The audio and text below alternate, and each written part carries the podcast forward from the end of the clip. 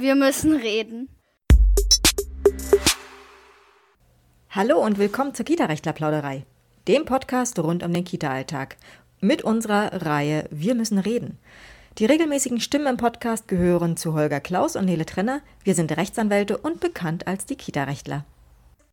Stimmt, wir müssen reden und zwar über das doch anscheinend sehr ähm, ja, neuerdings etwas verbreitetere äh, Phänomen Alkohol in der Kita, ob Erzieher, Erzieherinnen trinken dürfen, während der Arbeitszeit mal anstoßen, ein Prösterchen auf einen runden Geburtstag oder auf ein, ähm, ja, was nehmen wir noch, so Betriebszugehörigkeit 20 Jahre. Da haben es in der letzten Zeit einige Ereignisse anscheinend in die lokalen Medien geschafft. Da gab es ein bisschen Berichte, dass in einer Einrichtung äh, fröhlich immer eingeschenkt wurde, selbst im Beisein der Kinder. In einer anderen Einrichtung gab es jeden Freitag anscheinend ähm, gewisse Fröhlichkeiten, um es vorsichtig zu formulieren. Und das hat natürlich dann auch, das hat natürlich dann auch ähm, in den äh, regionalen Medien durchaus einiges an Widerhall gefunden. Und dann war dann auch ganz schnell davon die Rede, dass entsprechend die Erzieher, Erzieherinnen freigestellt worden sind. Der Träger, wer auch immer das gewesen sein mag, Stadt, Land, Fluss oder ein freier Träger, hat dann auch sofort eine strenge Untersuchung angekündigt. Und irgendwie ist das Ganze dann medial auch so ein bisschen veräppt. Und deshalb interessiert uns auch jetzt an dieser Stelle, wie es denn rechtlich eigentlich ausschaut. Frau Kollegin, Prösterchen, geht das während der Arbeit? Darf man das einmal betrachtet auf den generellen Arbeitsplatz und natürlich im Speziellen bei uns in der Kita-Welt? Also ganz allgemein gesagt, es gibt erstmal kein Gesetz, was das irgendwie untersagt. Äh, insofern. Das heißt, äh, bin ich ja gleich ganz hellhörig. Das heißt, unser Personal in der Kanzlei könnte zur Mittagspause lecker mm, eine Flasche Pilz, ein Stützpilz auf den Tisch stellen, den Kronkorken ploppen lassen und sich lecker ein Weizen oder ein Pilz oder ein helles oder was auch immer einschenken und uns dann nach ich weiß nicht, ob du jetzt gerade davon ausgehst, dass das demnächst passieren wird bei dir, aber äh, theoretisch, äh, also wie gesagt, ein Gesetz dagegen gibt es nicht. Äh, was vorgesehen ist, ist, dass man natürlich als Arbeitnehmer seine gesamte volle Arbeitskraft zur Verfügung stellt. Ähm, und wenn die Arbeitskraft äh, Surprise äh, dadurch beeinträchtigt wird, dann ist das natürlich nicht zulässig. Ähm, aber ich bin ja, ich bin ja zum, ich muss da einhaken, ich bin ja zum Glück nicht Arbeitnehmer in unserer Kanzlei, sondern mit dir zusammen Bestimmer.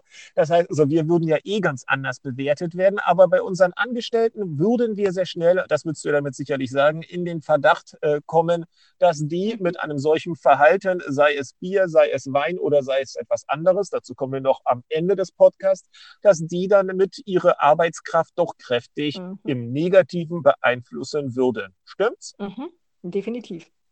Das würden wir uns denken und dann würden wir aber bei uns selber, wir würden das natürlich nie machen, aber bei uns selber vielleicht andere Maßstäbe ansetzen. Ich denke an den Anwalt in Frankreich, der aber selbst redend zur Mittagszeit wichtig zu Tisch ist und vielleicht auch ein leckeres Weißweinchen dabei genießen darf wollen wir jetzt ernsthaft über unsere äh, Alkoholpräferenzen reden? Also äh, ich würde bei mir keinen anderen Maßstab ansetzen äh, und äh, ich würde auch bei dir keinen anderen Maßstab ansetzen. Sehr äh, richtig.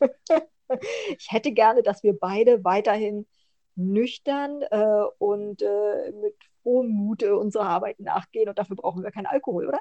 So sieht das aus. Ähm, und es würde, das muss ich ganz ehrlich auch zugeben, bei mir sehr wohl negativ meine Arbeitsleistung beeinträchtigen, wenn ich auch nur ein Müh Alkohol zur Mittagszeit äh, trinken würde.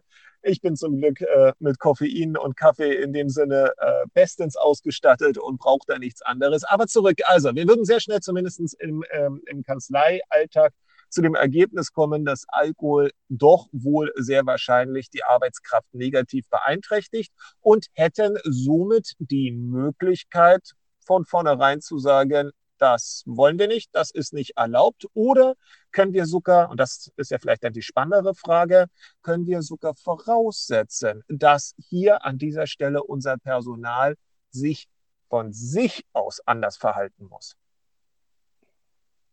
Voraussetzen ist immer so eine schwierige Sache, weil ähm, andere Leute äh, von ihrem Alkoholkonsum und äh, der Beeinflussung, die davon ausgeht, äh, ja immer ganz andere Einschätzungen haben. Äh, insofern äh, voraussetzen würde ich ganz, ganz wenig. Egal ob nun im Kanzleialltag oder auch im Kita-Alltag. Ähm, ich würde als Arbeitgeber immer dazu tendieren, solche Sachen, die so wirklich grundlegend sind, äh, lieber ganz klar und deutlich zu kommunizieren stimme ich zu. Jetzt haben wir ja doch das Problem, dass in manchen Einrichtungen es in diesem Jahr, drei, vier sind so ein bisschen durch die, durch die lokalen Zeitungen gegangen, es eben, naja, ab und zu hier und da das äh, Schlückchen in Ehren sozusagen gegeben haben soll. Wobei die Frage ist, ob das tatsächlich ja. äh, sozusagen, äh, ich kann mir nicht vorstellen, dass das äh, äh jetzt zum ersten Mal und überhaupt und zufälligerweise drei, vier Mal äh, aufgetaucht ist sondern ich glaube. Es waren ja verschiedene Einrichtungen. Es waren ja, ja, ja, ich weiß, ich weiß. Aber ich glaube, dass sozusagen jetzt aus irgendwelchen Gründen, äh, äh, bei einer ist es aufgefallen und dann kamen halt noch ein paar andere dazu, aber ich glaube, dass das ein alltägliches Problem ist. Alkohol ist Mal die äh, Alltagsdroge Nummer eins, äh, die nicht als Droge aufgefasst wird, üblicherweise. Ähm, insofern glaube ich, dass das äh, ein absolut alltäglicher Vorgang ich fürchte, es ist ein alltäglicher Vorgang auch in Kitas. Deshalb ja auch dieser Podcast. Aber noch mal einen Schritt zurück. Meine Frage, Jetzt unterstellen wir einmal, oder meine Unterstellung, meine Annahme, dass in diesen Fällen, über die jetzt gerade berichtet worden ist, damit wir es ein bisschen einfacher uns auch jetzt äh, im Gedankenmodell haben, ja, dass es dort eben keine ausdrückliche Anweisung, kein ausdrückliches Verbot gegeben hat, dass Alkohol während der Arbeitszeit und dann natürlich selbstständig, äh, selbstverständlich auch nicht in den Pausen, das muss man dann auch so verstehen, dazu kommen wir aber auch noch, dass es ein solches Verbot nicht gegeben hat. Haben diese Erzieher, Erzieherinnen jetzt etwas arbeitsrechtlich zu befürchten. Wenn es kein Verbot gegeben hat und die vielleicht auch ja, davon ausgehen durften, dass danach es irgendwie noch besser funktioniert mit der Kinderbetreuung, mit der frühkindlichen Bildung, dann könnte man ja entlastend zu dem Ergebnis kommen, hey Träger, du hast es nicht entsprechend verboten, jetzt darfst du dich auch nicht beschweren.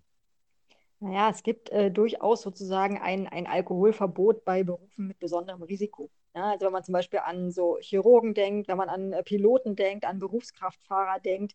Äh, und jetzt könnte man natürlich auch daran denken, okay, ähm, hier gibt es äh, eine Berufsgruppe, die hat, äh, die, die hat eine Gruppe von Kindern zu beaufsichtigen, die sich selber äh, gegebenenfalls nicht zu helfen wissen.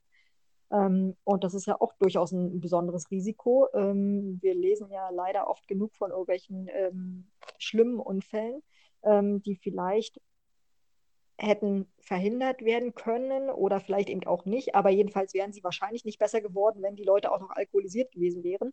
Äh, insofern könnte man darüber nachdenken, ob dieses, ähm, dieses Alkoholverbot auch oder ob der, der Erzieherberuf auch zu einem solchen Beruf mit besonderem Risiko zählt.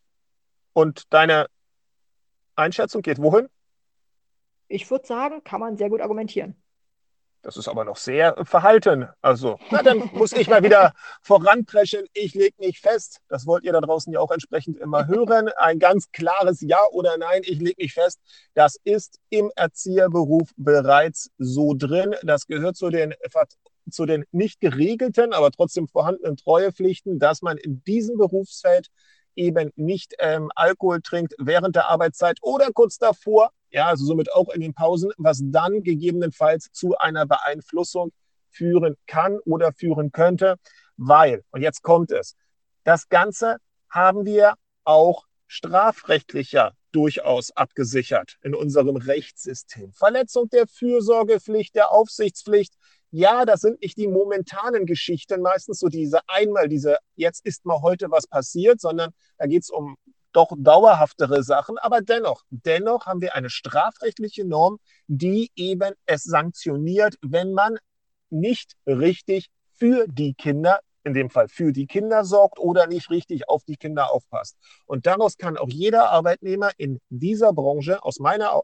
nach meiner Auffassung herauslesen, dass man sein Bestes geben muss, um eben für die Kinder da zu sein. Und das Beste ist eben nicht in dem Sinne durch Alkohol nachher einzutrüben. Und somit glaube ich, haben die Erzieher, falls sie denn tatsächlich im Beisein der Kinder groß äh, ähm, hoch die Tassen gemacht haben, ein gewisses rechtliches Problem.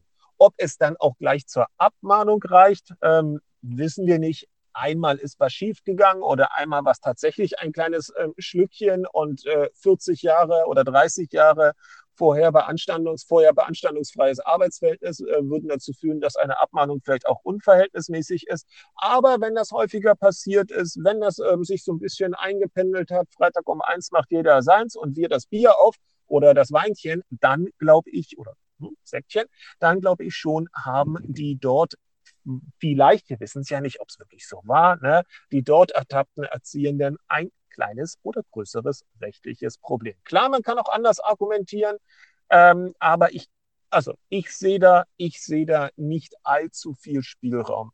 Ne, habe ich so ein bisschen meine Zweifel. Dafür ist es doch zu, zu, zu, zu einmal in der strafrechtlichen Schiene, aber eben auch, ne, wir haben es ja immer wieder als Thema, die Aufsichtspflicht und was kann daraus alles resultieren, Schadensersatz, wir haben die entsprechenden Vorgaben, Hinweise der Unfallkassen. Also ich glaube, in diesem Bereich kann man nicht ahnungslos in den Alkohol, Alkoholkonsum hineinschlittern. Oder? Ja, grundsätzlich Danke. stimme ich dir absolut zu, äh, aber ich fürchte, es gibt extrem überraschend viele Leute, die da ahnungslos reinschlittern. Hm. Okay. Weil okay. viele, weil viele sich ja äh, diesbezüglich ähm, äh, einfach massiv überschätzen, was ihre Fähigkeiten nach einem Glas Wein, nach zwei Gläsern Wein äh, oder sowas sind. Sieht man ja eben daran, dass sie sich dann trotzdem auch ins Auto setzen, weil ich kann doch noch fahren. Hm. Oder natürlich kann ich, ich habe ja alles im Blick. Habe ich halt nicht hm. mehr, aber das weiß ich ja nicht.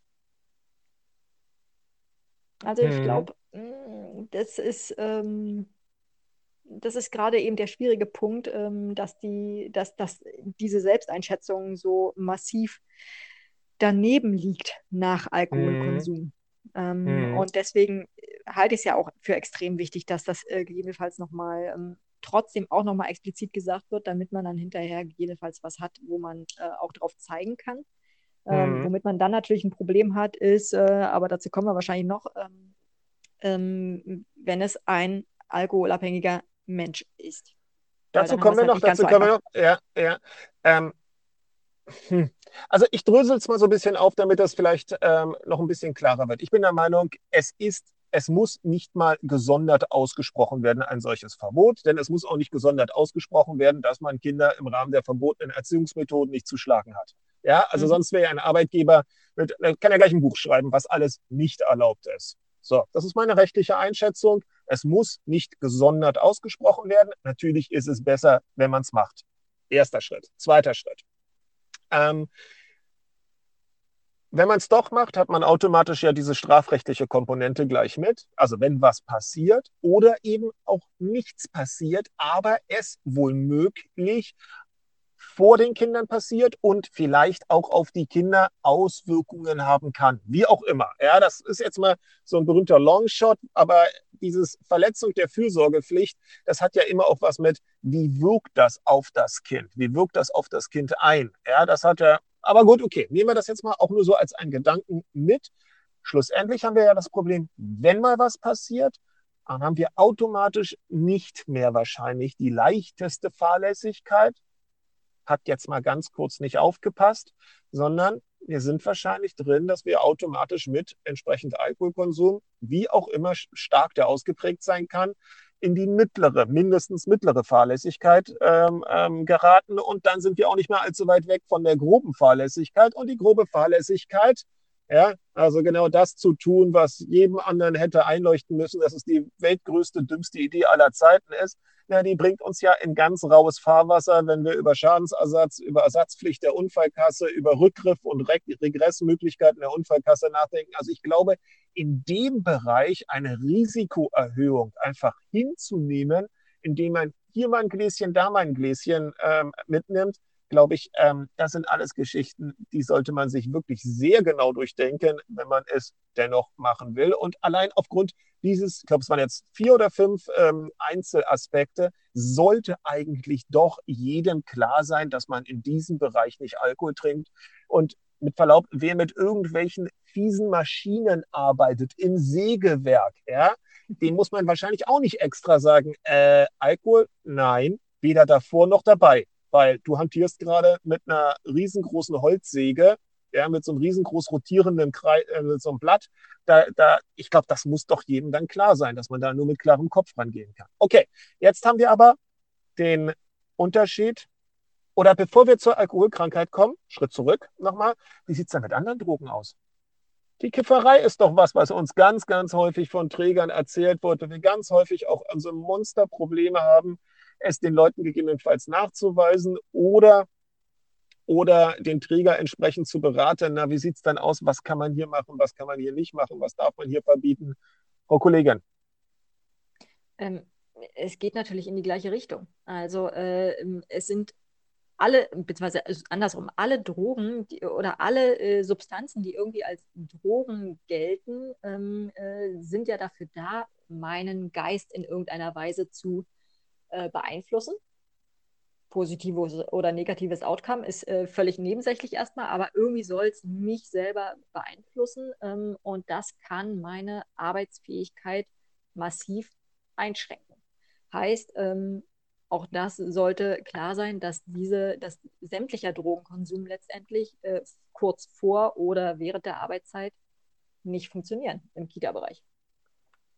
Sollte klar sein, aber wir haben ja gesagt, wir wollen es auf jeden Fall auch nochmal ausdrücklich einfach untersagt wissen. Mhm. Das heißt, ein mhm. Träger sollte, wenn man das per ähm, Dienstanweisung oder, oder Arbeitsanweisung herausgibt, dann sollte man es wahrscheinlich sprachlich nicht auf Drogen ähm, beschränken, weil Drogen könnte ja automatisch bedeuten, das ist nur, damit ist nur das Zeug gemeint, was verboten ist, sondern eben mm. der Eigenkonsum. Ne? Der Eigenkonsum, Marihuana ist ja, da gibt es ja durchaus auch so ein paar Lücken, sag ich jetzt mal, die durchaus auch gewollt sind.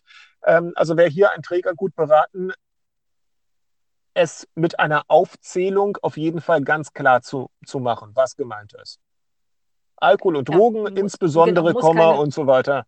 Ja. Genau, keine abschließende äh, Aufzählung, sondern eine äh, insbesondere Aufzählung. Ähm, dann, dann passt das wohl, weil dann kann man eben auch noch eine ganze Menge andere Sachen, die man vielleicht vergessen hat im, im Eifer des Gefechts, mit darunter fassen. Äh, und sollte auch jedem klar sein, wenn man sich die Liste anguckt, dass dann kann man auch äh, entscheiden, okay, gehört jetzt dieses neuartige Zeug, was da nicht drin steht, gehört das dazu?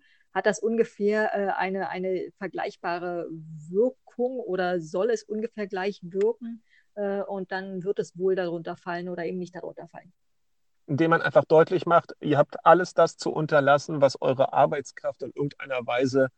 Ähm, genau. hier beeinflussen könnte. Das einfach nochmal mhm. klargestellt ist, also in einer Dienstanweisung, wir, wir, wir, wir, machen, wir machen deutlich, was generell zu unterlassen ist, nämlich all das, was irgendwie uns beeinflussen kann.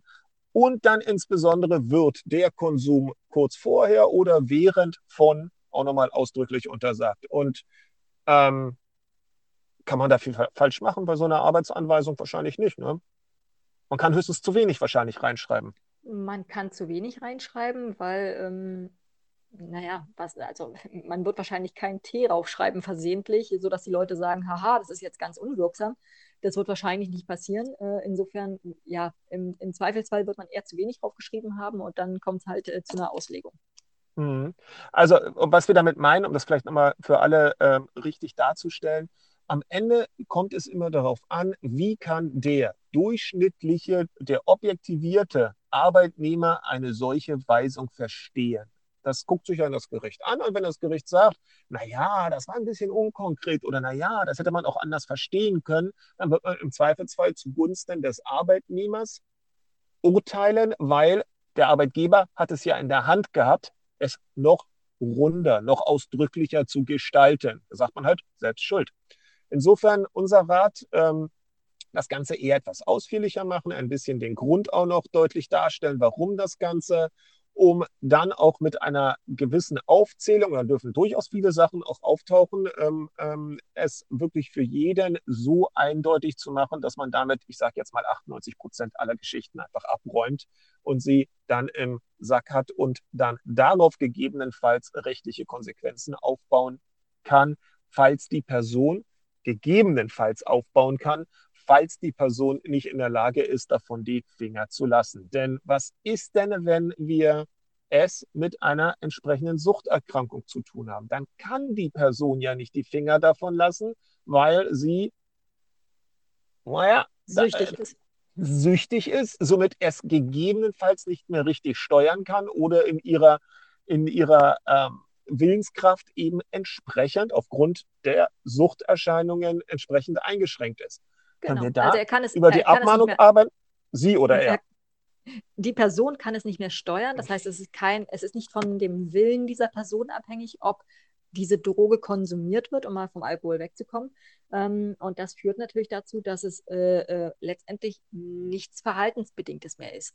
Heißt, äh, klar, erstmal weiß der Arbeitgeber nicht, dass es hier sich um eine Sucht handelt. Das heißt, er wird natürlich gegebenenfalls trotzdem äh, mit einer entsprechenden Abmahnung ähm, hantieren.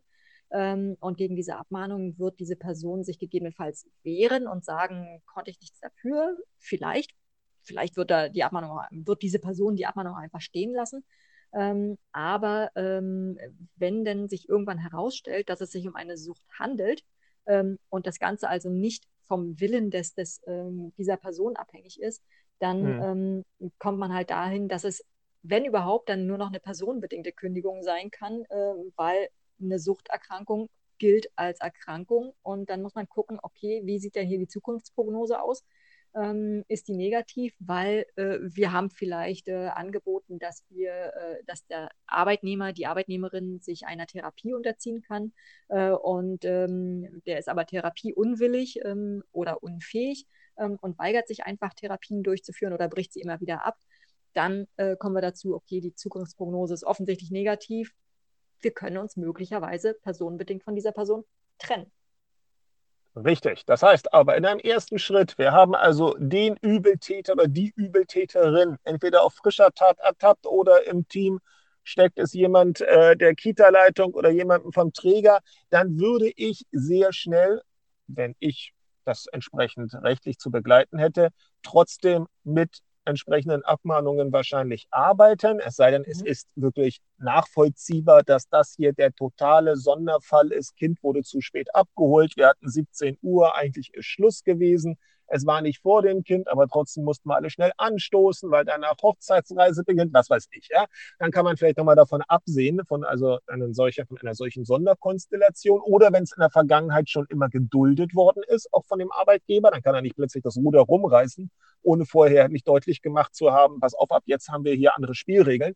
Also ich würde, wenn ich keinerlei Anhaltspunkte hätte, ob da eine Suchterkrankung vorliegt, ja, also auch nicht immer rein interpretieren und von außen so, naja, wer weiß denn, ist eine Schnapsdrossel und andauernd und macht und tut, ja, das bringt doch erstmal nichts, sondern einfach ran grundsätzlich ins Gespräch nehmen und dann aber auch mit einer Abmahnung arbeiten, um mich als Kita-Leitung, um mich als Trägerverantwortlichen auch erstmal abzusichern. Mhm. Auf, auf jeden Fall, auf jeden Fall. Wenn man da gegebenenfalls zu viel erstmal abwartet, zu viel guckt, ja, und dann passiert etwas, dann passiert etwas, dann schauen sich doch alle, gegebenenfalls eben die zu Recht die Verantwortlichen aus, weil die hätten doch früher handeln können.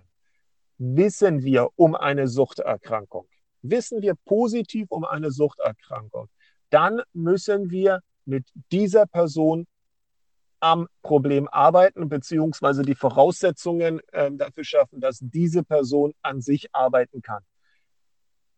Schlussendlich führt das aber auch zum Ergebnis, in dem Wissen, ja, in dem Wissen, dass jemand suchtkrank ist, dass jeder, dass diese Person noch nicht stabilisiert ist, dass wir gegebenenfalls diese Person nicht mehr alleine mit den Kindern arbeiten lassen können.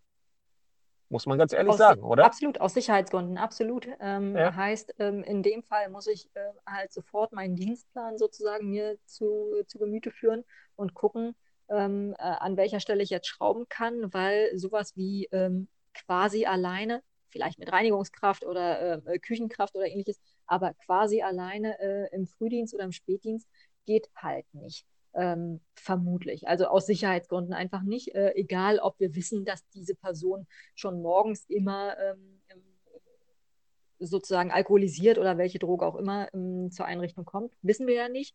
Aber selbst wenn wir wissen, dass es ähm, oder selbst wenn wir wissen, es nicht wissen, dann ist es eben aus Sicherheitsgründen erst recht der Fall. Dass wir das Wobei- dann eben entsprechend äh, organisieren müssen, dass da eben keine Dienste mehr alleine passieren. Und also ganz alleine in der Einrichtung ist ja sowieso verboten, verboten, Richtig. verboten. Ne? Deswegen Um das ich ja gesagt, hab ich ja Ja, ja, ich wollte nur, dass da draußen nicht wieder ganz schlaue äh, Ja, und ja, ja, sofort unbotmäßige Kommentare schreiben. Die mögen wir natürlich auch, die unbotmäßigen Kommentare, aber dem wollten wir gleich mal vorgreifen. Ähm, wie weit muss denn ein Arbeitgeber, vielleicht ist das ja auch nochmal eine spannende Frage für unsere Zuhörer, ähm, einem Arbeitnehmer auf der Reise in die Entgiftung, ja, in die, in die, in die, in die Abstinenz äh, sozusagen treu beiseite stehen? Ähm, gute Frage. Also äh, ein bisschen.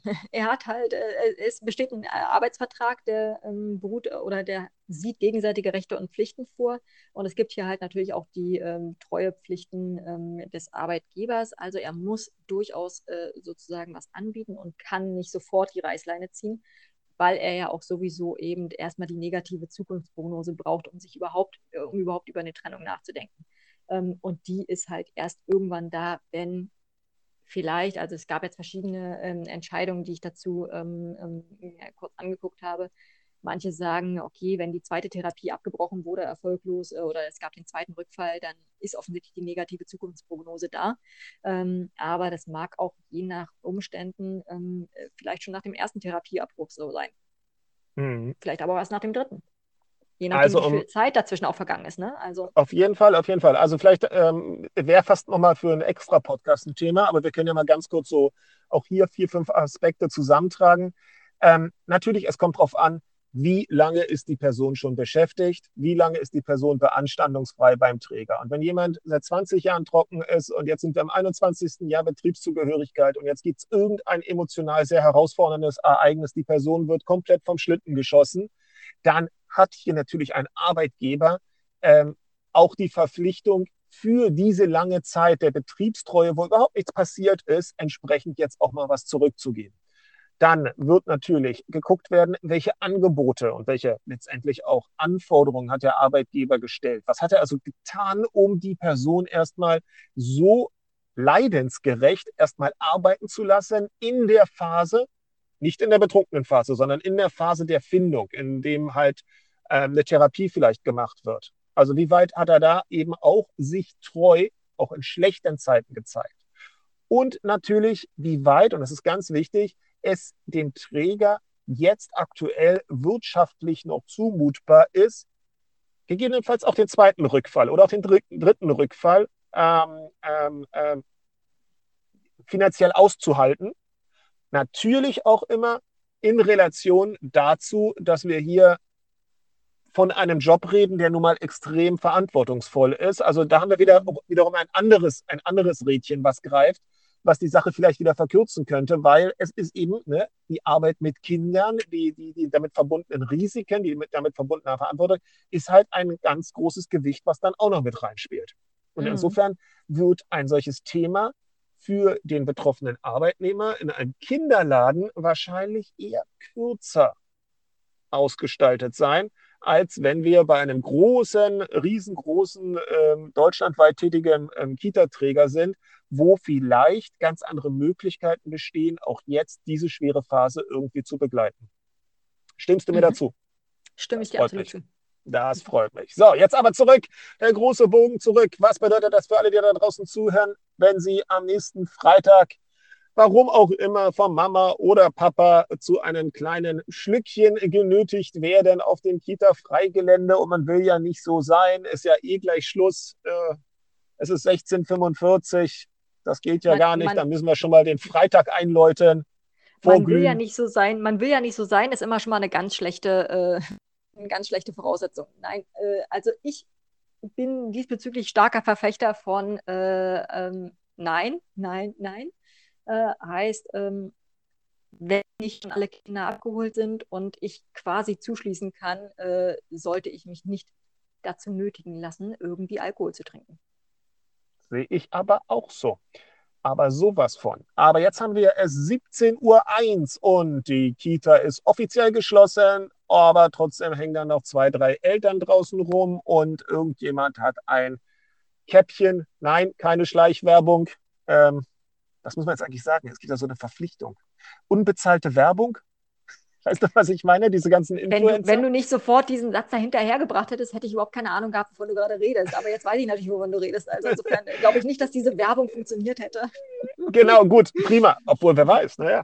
Ähm, wie auch immer, es soll keine Werbung sein. Aber jetzt nehmen wir mal die Situation, dass jemand ein Pikolüchen auspackt und worauf auch immer anstoßen will. Es ist 17.01 Uhr und es ist auf dem Kita-Gelände, das heißt auf dem Gelände des Arbeitgebers, des Kita-Trägers. Wie ist das denn zu bewerten? So, also alle Kinder sind abgeholt. Äh, ähm, insofern äh, ist die Aufsichtspflicht übergegangen, auf die Eltern zurück übergegangen. Äh, ähm, und ich muss tatsächlich nur noch abschließen. Dann könnte man natürlich sagen, okay, mein Dienst ist vorbei. Ich würde es trotzdem nicht machen. Ich würde auf dem Kita-Gelände einfach nicht trinken, es sei denn, es handelt sich irgendwie um das Sommerfest, wo es erlaubt ist oder um das äh, Glühwein trinken oder keine Ahnung was. Aber da liegt die Aufsichtspflicht auch jeweils bei den, äh, bei den Eltern. Ähm, insofern, ich würde es nicht machen und ich würde es auch so empfehlen, es nicht zu tun. Dem schließe ich mich doch an. Ähm, Klar, ich wollte darauf hinaus, dass natürlich es ein Arbeitgeber selbst in der Hand hat, über eine entsprechende Erklärung auch den Konsum von Alkohol oder anderen Drogen auf seinem Gelände zu untersagen. Das kann der Krafthausrechts ja ganz prima machen. Allerdings natürlich, ähm, wer weiß, so eine, so eine Anordnung kann eben auch dazu führen, dass vielleicht auch sehr nette und sehr schöne ähm, ich sage jetzt mal Freitagnachmittage, die total harmlos sind, um 17.01 Uhr dann einfach nicht mehr möglich wären. Und das wäre ja vielleicht auch, wenn das Setting passt und alles irgendwie rund ist, ja dann auch sehr schade. Gleichwohl, du hast gesagt, man sollte es vielleicht nicht tun, ähm, beziehungsweise man sollte vielleicht auch mal in einer Teamsitzung sowas einfach ansprechen. Es kann ja auch durchaus möglich sein, dass eine Kita-Leitung sagt, Leute, das ist mir total egal, wir haben den schönsten Kita-Garten auf diesem Planeten. Wenn alle Kinder abgeholt sind und es ist 17.01 dann dürft ihr natürlich im Team noch klönen, wenn ihr das wollt. Und was ihr da trinkt, ist mir auch sowas von herzlich egal. Aber natürlich lasst es nicht ausarten, weil ihr wisst ja genau, es gibt immer ein paar Eltern, die nochmal über den Zaun durch das Gebüsch hindurch spähen müssen. Und wenn dann. Und insbesondere, insbesondere äh, die Anweisung, bitte zerdeppert keine Bierflaschen, weil der Frühdienst am Montagmorgen wird es Na, euch. Das, das, dass, da nicht, dass da nicht Randale stattfindet, davon sollten wir doch wohl ausgehen. Aber ihr merkt gerade, auch da ist eine ganze Menge auch wirklich regelbar. Und wenn man das Bedürfnis hat, es zu regeln, sollte man es am besten vorher machen. Das Thema Strukturen greift auch hier weil man sonst später dem hinterher rennt, was wer wann wie doch hätte vorher wissen müssen, was doch hätte jedem einleuchten müssen und das ist dann auch etwas unschön. Ich denke, wir machen den Deckel drauf, oder Frau Kollegin? Wir machen den Deckel drauf und freuen uns auf den nächsten Podcast mit euch. Vielen Dank fürs Zuhören. Bis dahin. Tschüss. Bis dann. Tschüss.